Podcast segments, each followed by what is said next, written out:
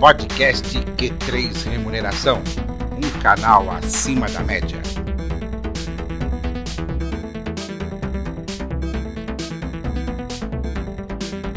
Olá você, profissional de gestão de pessoas e especialmente de remuneração. Está começando mais um episódio do podcast Q3 Remuneração, um canal acima da média. Programa que tem um oferecimento da Soft Trade, soluções para recursos humanos. A experiência em RH que a sua empresa precisa. Eu sou Wanderlei Abreu, jornalista especializado em recursos humanos, e hoje, lamentavelmente, não teremos a presença do Matheus Oliveira, que é o idealizador do Q3 Remuneração e sócio-diretor da RH Plus, porque teve alguns problemas técnicos e não vai conseguir participar. Lembrando que a RH Plus é referência em remuneração, a consultoria que não fecha negócios, abre relacionamentos.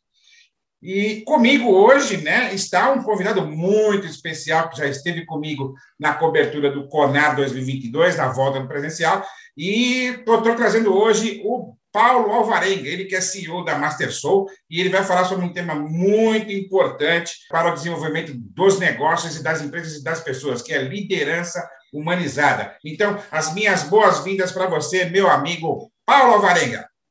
Meu amigo Wanderlei, que maravilha mais uma vez estar aqui com você, é nostálgico, né? A gente fala dos nossos bons momentos de congresso, CBTD, ABTD, entre vários outros, e aqui agora a gente tem essa possibilidade, 2 anos depois, pós-pandemia, ou ainda durante, né? Mas tem a possibilidade de tocar para frente essa questão do desenvolvimento de líderes, dos profissionais nas organizações. Legal. Para poder começar o nosso bate-papo aqui, você vem fazendo um trabalho muito forte em relação à humanização nas organizações. Então, eu pergunto para você, o que é liderança humanizada? Se a gente for pensar, me perguntaram outro dia, nossa, isso é um tema novo. Não, esse tema é desde a época de Jesus Cristo. Jesus Cristo era o líder mais humano que existiu na face da Terra. E o líder humano não é aquele bonzinho, é aquele líder conectado com os seus valores que leva em consideração o sentimento das pessoas, ou seja, tem empatia, mas ele dá às pessoas aquilo que elas necessitam, não aquilo que elas querem. Ou seja, é possível ter uma liderança humanizada e desempenho em meio ao caos. O termo seria líder humano ou líder humanista? No caso, assim, na abordagem que eu gosto de fazer, é o líder humano. Humano que leva em consideração, como eu já falei anteriormente, as pessoas. Que aspecto? As suas expectativas, os seus desafios, o seu momento de vida, a questão das suas dúvidas, ou seja, é um líder que tem que ter proximidade para gerar empatia e, consequentemente, gerar sinergia. Nós temos vários, a gente no decorrer aqui da nossa entrevista, a gente vai poder falar sobre alguns cases, tanto de fora do Brasil, mas aqui também, o quanto isso está ligado diretamente ao lucro de uma organização. Em alguns vídeos que eu vi, que você costuma postar, principalmente no seu Instagram, né, você falou de um conceito que me chamou muita atenção, que é a liderança contagiosa. O que é essa liderança contagiosa? Tem um médico... Daqui a pouco eu vou me lembrar o nome dele, mas assim, eu o conheci no HeartMath, que é um instituto de pesquisa assim, totalmente científico, que fala sobre as questões emocionais, né? E nessa pesquisa dele ele fala o seguinte, as boas experiências, elas funcionam para o nosso cérebro como um teflon, ou seja, não cola muito. As más experiências funcionam como um velcro. E eu quero conectar esse pensamento desse médico pesquisador do HeartMath com a fala do Daniel Goleman, que é o professor de Harvard, o psicólogo que escreveu o livro Inteligência Emocional, que foi um sucesso nas décadas passadas, por essa questão do quanto que era importante ter essa capacidade emocional para o líder. E esta fala é dele, a fala de que a liderança é contagiosa. Por quê? Pegando esses dois grandes nomes, de certa forma, tanto o Daniel Goleman como esse cientista do HeartMath, por que a liderança ela é contagiosa? Porque quando você tem lá o conceito manda quem pode, obedece quem tem juízo, você está gerando novos líderes que pensam da mesma forma. Então é tudo no foco, comando e controle. Então a autocracia ela é praticamente cascateada numa organização. O inverso também é. Isso. Quando você tem, por exemplo, não o inverso, mas um outro estilo de liderança como um líder paternalista, você normalmente desenvolve líderes paternalistas. Então, a liderança, para o bem ou para o mal, ela é contagiosa. Quando você tem um líder que te provoca a ser uma pessoa melhor do que você é, um profissional ainda melhor, é um líder que, de certa forma, ele está te ensinando o como fazer. Então, isso também é contagioso. Então, é nesse conceito de que a liderança é contagiosa. Então, a gente está falando aqui de cultura. Então, o líder cria a cultura numa organização, e isso é contagioso, porque a partir do momento que o líder cria essa cultura, a cultura escolhe os novos líderes. Só para poder te ajudar aqui, esse método que você falou é o Doc Childre? O método... O método do HeartMath? É o Doc Childre? Do HeartMath... Não, não é. É outro e eu trago para você daqui a pouco, até o final da entrevista aqui, eu trago o nome dele. Outra coisa que eu acho importante nós conversarmos aqui é sobre competências e atitudes, que é o que mais se fala, né? O antigo chá, que hoje já mudou um pouco, mas é o que é exigido, né, PA? Então, quais são as principais competências e atitudes que são requeridas, né, ao líder humano? O chá, você falou um negócio muito legal, eu gostava dessa analogia do chá, que aqui para quem ainda não conhece e vai falar, isso é muito antigo, gente, quando a gente fala de liderança por princípios, liderança humanizada, nada mais era que a gente resgatar os nossos valores e começar a vivenciar. O chá é conjunto de conhecimento, habilidade e atitude, que é saber fazer e querer fazer, e é sobre o querer fazer que eu quero comentar aqui com vocês. O querer fazer é uma atitude, é uma escolha da liderança. Então, querer ser um líder humanizado, um líder humano, é uma escolha pessoal intransferível. Por quê? Você escolhe isso a partir de um objetivo de se tornar um líder mais inspirador, um líder que leva em consideração as pessoas. Então, uma das principais atitudes da liderança, basicamente, é você gostar de gente, é você escolher e colocar pessoas na sua agenda. Uma competência da liderança é a capacidade de você desenvolver agilidade emocional, viu, Wanderlei? Estou falando bastante de agilidade emocional agora. Aí outro dia uma pessoa falou assim, mas isso é muito estressante, ser ágil emocionalmente. Eu falei, gente, o que é essa agilidade emocional, que é uma competência chave agora para esse líder humanizado? É a sua capacidade de recovery.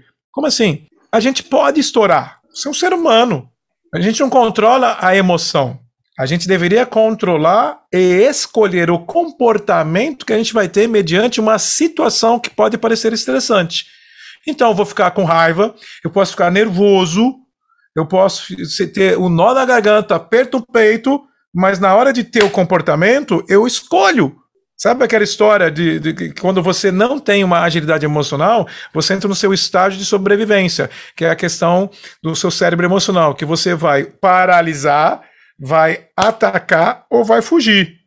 Quando você tem essa agilidade emocional, significa que você tem inteligência emocional para agir rapidamente com os comportamentos. E se você agiu de uma forma que você percebe que é negativa, é um processo de recuperação rápida. Você se desculpa rapidamente, se recompõe e age novamente. Também é uma característica de um líder. Então, ter essa agilidade emocional, essa capacidade de se colocar no lugar do outro, a capacidade de olhar para a pessoa e perceber o seu momento atual de vida, entender a sua situação pessoal, entender o seu perfil comportamental, estabelecer acordos de convivência, gestão de expectativas e despertar o querer fazer nas pessoas. Ô Wanderlei, você estava falando agora há pouco na nossa conversa de todas as suas atividades, eu acompanho você há muitos anos e o quanto você faz tudo com brilho nos olhos. O líder ele tem que ser capaz de despertar esse brilho nos olhos que você tem fazendo o seu trabalho. Agora, o horário, não sei se a gente pode falar aqui ou não, mas o horário 7 horas da noite, a gente está aqui gravando esse podcast, você está aqui feliz, conectado. Isso é propósito, é brilho nos olhos. E o líder, ele tem que despertar nas pessoas o querer fazer no outro. Porque quando a gente tem um querer fazer muito forte, eu chamo isso de fome de vida. Fome, vontade de realizar. Então, se o líder consegue despertar esse querer fazer nas pessoas, ele está mobilizando as pessoas para um objetivo comum e um resultado melhor. Então, ele tem que ter essa capacidade de despertar no outro o querer fazer, de mobilização, capacidade de empatia, despertar esse propósito e principalmente, engajar as pessoas para ter resultado. Como que ele faz isso? Criando confiança, estabelecendo confiança com o time. Legal, você acabou trazendo um gancho para uma outra pergunta que eu estava preparado aqui para fazer para você, e é uma máxima, né, que se fala principalmente não só nas suas palestras, mas todos os programas de liderança que eu já vi. É aquela máxima de que a pessoa trabalha para a empresa ou trabalha para o líder? Eu tenho provocado isso, foi a minha abertura na palestra do CONAR, inclusive, né? E foi uma reflexão que eu sempre fiz e eu venho fazendo nos últimos anos, né? Porque num primeiro momento, né, se a gente for pensar, quem é o responsável pela sua qualidade de vida, pela sua satisfação numa organização é o líder, direto e indiretamente. Ah, lógico que aí você vai se desenvolvendo, você vai desenvolvendo mais maturidade no contexto, você não deixa que o ambiente te consuma. E lógico que a organização que criou aquela identidade, ela se torna mais importante para a sua carreira em todos os aspectos. Mas no primeiro momento é a liderança. Se você tiver um líder que não te respeita, um líder que desafia você de uma forma negativa, te expõe, ou seja, cria um ambiente tóxico. Esse ambiente tóxico, ele gera entropia, Wanderlei. Entropia é uma palavra roubada da física, que é o quê? Muito esforço, pouco resultado. E quem está nos ouvindo agora já deve ter lembrado um dia, um momento, ou um momento atual da sua vida profissional, que você estava tendo muito esforço, trabalhando até tarde, e parece que a coisa não vai, a roda está presa, e você tem um resultado pequeno. Isso é entropia. E quanto maior a entropia na sua equipe, na sua organização, menor o engajamento. Quanto menor o engajamento, menor o lucro. Consequentemente, turnover altíssimo. Consequentemente, você só está tendo despesa na sua empresa. Então a gente tem que ser, como líderes, defensores da cultura, e principalmente desse contexto que eu estou trazendo da cultura da liderança humanizada, para diminuir a taxa de entropia nas organizações. Ou seja, então, na verdade, esse conceito também está ligado àquela outra máxima, né, que os especialistas em carreira falam, que as pessoas se demitem do chefe e não da empresa, né? Se tiver um chefe, é do chefe mesmo. Eu gosto de falar assim, Wanderlei, mande o seu chefe embora, demita o seu chefe. Gente, você não está contente, você tem que refletir. Refletir o seguinte, eu tenho poder sobre a situação, no que eu controlo e o que eu posso influenciar na situação. E se você passou por todas as alternativas, você conseguiu se adequar, conseguiu fazer uma liderança para cima, porque esse é um outro conceito também dentro da liderança. Você pode ser um gestor, um gerente, mas você tem o seu líder, você tem a sua equipe. Mas daqui para baixo, daqui para os seus diretos, você está conseguindo dar feedback, conduzir. Mas quando você olha para o seu líder, você não recebe feedback, você não recebe uma série de coisas, então você tem que liderar para cima. E o que é liderar para cima? É se adaptar, é vender muito bem as suas ideias, é dançar conforme a música. Wanderlei, no ano passado eu fiz muita mentoria, principalmente no movimento online, para CEOs, C-Levels, que não eram CEOs. Era COO, entre outras coisas, CFO, CFO, nas suas dificuldades de lidar com o seu CEO. Com a minha equipe eu consigo, mas aqui é difícil. Eu falei, então, você tem que liderar 25% do seu tempo para cima.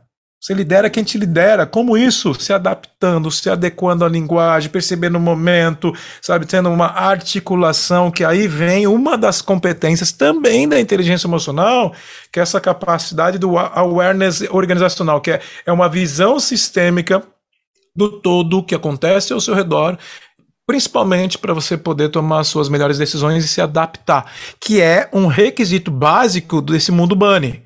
Se adaptar ao novo constantemente. Legal. Olha, gente, vocês que querem ter alguns insights a respeito de liderança, eu recomendo que sigam o PA no Instagram. Ele traz alguns conteúdos muito legais, que são nos vídeos curtos que ele tem de stories e por aí vai. Procura lá, Paulo Alvarenga, que ele tem conceitos muito legais, realmente eu recomendo. E, inclusive, um deles que vai alimentar essa minha pergunta agora, que eu vi em um dos seus stories, que é o que é liderança disruptiva? Maravilha, você está me acompanhando mesmo, hein? Liderança disruptiva tem muito a ver com essa questão da inovação, que é uma das competências, eu não falei lá atrás, mas é a competência da inovação, que conversa muito com o líder ágil. E de novo, né, quando você vai estudar alguns conceitos, você vai trabalhar, o líder ágil é aquele que, principalmente, ele tem que aprender rápido com os erros. Então você desmistifica aquele modelo que, como o líder lidava com os erros, e aí a equipe colocava o erro para debaixo do tapete. Então o líder disruptivo é o líder que arrisca, é o líder que não tem medo de buscar novas ideias, é o líder que quando erra, erra rápido, erra pequeno e aprende rapidamente com esses erros, entendeu? Então o líder disruptivo ele tem que estar à frente do seu tempo, ele tem que olhar para todas essas competências do futuro do trabalho e começar a agir agora. Porque se você ficar preso aos padrões que você tinha anteriormente, você dificilmente vai criar um produto novo, vai estabelecer uma forma nova de fazer o mesmo trabalho, vai atrair esses jovens que buscam por propósito constantemente nas organizações. Então, se você vem com aquele modelo comando e controle, com muitos processos, talvez você não vai atrair esses jovens talentos que vão fazer o seu negócio crescer. Então, o líder disruptivo é aquele líder também que vai desenvolver novos líderes e vai criar o que a gente chama dessa liderança, dessa autoliderança, desse espírito de autoliderança em todo mundo, que está ligado diretamente com o empoderamento. Quantas empresas me contratam hoje para desenvolver nos líderes a capacidade de formar novos líderes? Um monte. Porque não tem o quê? Não tem sucessores. Então, esses líderes eles têm que começar a estabelecer esse modelo de empoderamento e confiança nas pessoas para cada um se empoderar e sair se desenvolvendo. Porque esse modelo, principalmente no mundo remoto, é extremamente importante. Continuando no assunto do Instagram, eu vi um outro stories que você fez que me chamou bastante atenção, né? Nessa história ele fala, você colocou uma enquetezinha, né? E o resultado, para mim, eu achei alarmante. Que 62% Sim. das pessoas que responderam aquela tua enquete afirmaram que a empresa não prepara os líderes para o futuro do trabalho. Você não acha que esse dado ele é alarmante e contrastante quando se fala de liderança e times ágeis? É extremamente alarmante. E assim, eu estou sendo contratado todos os dias para programas enormes de liderança, PDL, cultura de liderança, e nas minhas avaliações nas organizações eu faço sempre um assessment de cultura de liderança. O que eu tenho percebido, principalmente com a pandemia, os líderes perderam um pouco a mão, perderam a forma de como que vão trabalhar, perderam o foco, por exemplo, na dor do outro. Porque um líder, por exemplo, com medo, é um líder que foca totalmente no seu ego. Consequentemente, fica despreparado para fazer esse movimento e transformações em suas organizações. Então, é alarmante, mas é real, tá, Wanderlei? Num cenário onde tem uma outra pesquisa, junto com essa que eu apresentei, que é 73% preferem que os seus líderes fossem substituídos por robôs. É uma pesquisa que foi feita pela Oracle. Não sei se é exatamente esse percentual, tá? Mas é um percentual muito grande. Eles preferem que os líderes fossem robôs e não pessoas. Ou seja, é impressionante isso, porque a gente começa a perceber o que isso está acontecendo. Porque existe uma desconexão de valores muito grande. Quando os líderes passaram a não liderar baseado em seus valores, a gente começa a perceber esse resultado negativo nas organizações. Então, assim, você quer mudar uma organização, é pela liderança. É trazer todo mundo para a mesma página. Só duas coisas você pode fazer nesse movimento, tá, Wanderlei? Ou os líderes devem mudar, ou você tem que mudar a liderança. E esse pragmatismo, algumas vezes, alguns RHs comentam, mas as duas coisas, não tem outra coisa que fazer. Ou os líderes vão mudar, e o mudar, Wanderlei, exige a gente sair da zona de conforto, né? Toda mudança, ela não começa pelo início dela. E erroneamente muitos líderes acham que assim, mudou agora, já tenho que ir direto para esse movimento novo. Não. Nós temos que nos respeitar como pessoas e entender que a gente tem que se desapegar. Então toda mudança começa pelo final dela. E o final dela, eu me desapego desse jeito de fazer as coisas e eu entro num processo de mudança que é quase um luto que eu tenho que passar. Vou ter resistência, eu vou ficar bravo, vou ficar nervoso, vou ficar irritado, vou ficar frustrado, vou ter vontade de jogar a toalha, mas chega um momento de falar, ok, é isso. Então existe um tempo que eu tenho que respeitar nisso aqui. Não é mudar agora para o novo. E muitas organizações não estão chegando isso, então agora é liderança ágil. Ah, tá, mas eu estou preso no passado. Agora a gente tem que ser mais disruptivo. Mas como? A gente ainda está nesse modelo. Então existe um movimento que você tem que respeitar de transição para chegar nesse processo. E tudo isso que eu estou falando, existe uma curva emocional que as pessoas passam. A gente tem que respeitar o espaço das pessoas. Só que tem que dar prazo e data para isso. E ter ações coerentes para todo esse processo de mudança. Aí você vai ter uma mudança efetiva. Então, começa no líder entender. Tem uma curva emocional que impacta as pessoas, que impacta ele mesmo. Quantas vezes, Wanderlei, nessa pandemia, talvez você ficou frustrado? Ficou com raiva? Você falou, e agora? Mas tem gente que está preso nesse pensamento até hoje. Então a gente tem que respeitar só esse movimento e chega um momento que você começa a se engajar e olhar para o cenário novo de uma forma positiva. Eu mesmo, como empresário e profissional nessa área de treinamento e desenvolvimento, no início da pandemia eu falei, e agora? Tinha acabado de vender minha empresa, estava num movimento diferente, aí eu falei, e agora? O que eu faço? Você sofre. Eu escolhi sofrer um mês. Depois desse um mês de sofrimento, sabe o que eu fiz? Eu falei, bom, o que eu posso fazer? Aí eu estava assistindo um programa, foi um jornal, um repórter mostrou um profissional que tem um restaurante, nas horas vagas ele pegava os funcionários fazendo quentinha para distribuir na comunidade. Eu falei, gente, ele está pegando o talento que ele tem, os recursos que ele tem e está contribuindo. Eu falei, como que eu posso contribuir? Eu estou aqui focado no meu umbigo, no meu ego, e agora, o que eu faço? Eu falei, é o que tem para hoje, então o que eu posso fazer? Eu falei, eu vou ajudar as empresas. Porque a primeira semana da pandemia foi custo, foco no custo, corta custo. Eu falei, bom, vamos lá. Vou nesse movimento. Aí eu fiz uma campanha no LinkedIn na época e ofereci para 20 empresas, as primeiras 20 que entrassem ali com uma pesquisa, eu ia fazer ou um treinamento de um dia, ou uma palestra, para quem eles quisessem, nos temas que eu trabalho. Uhum. Eu fiz isso em 20 empresas, Wanderlei, para o troca de cestas básicas, no início da pandemia. E aí teve a primeira empresa, eu me lembro que chegou a doar, se eu não me engano, 300 cestas básicas. Aí eu olhei para isso. O meu foco ficou nisso. Eu não fiz com viés de, eu vou ganhar, eu vou contribuir. E eu trabalhei tanto nessa fase que eu só vi as pessoas sofrendo quando fui trabalhar com os líderes. Então eu trabalhei muito nessas mentorias.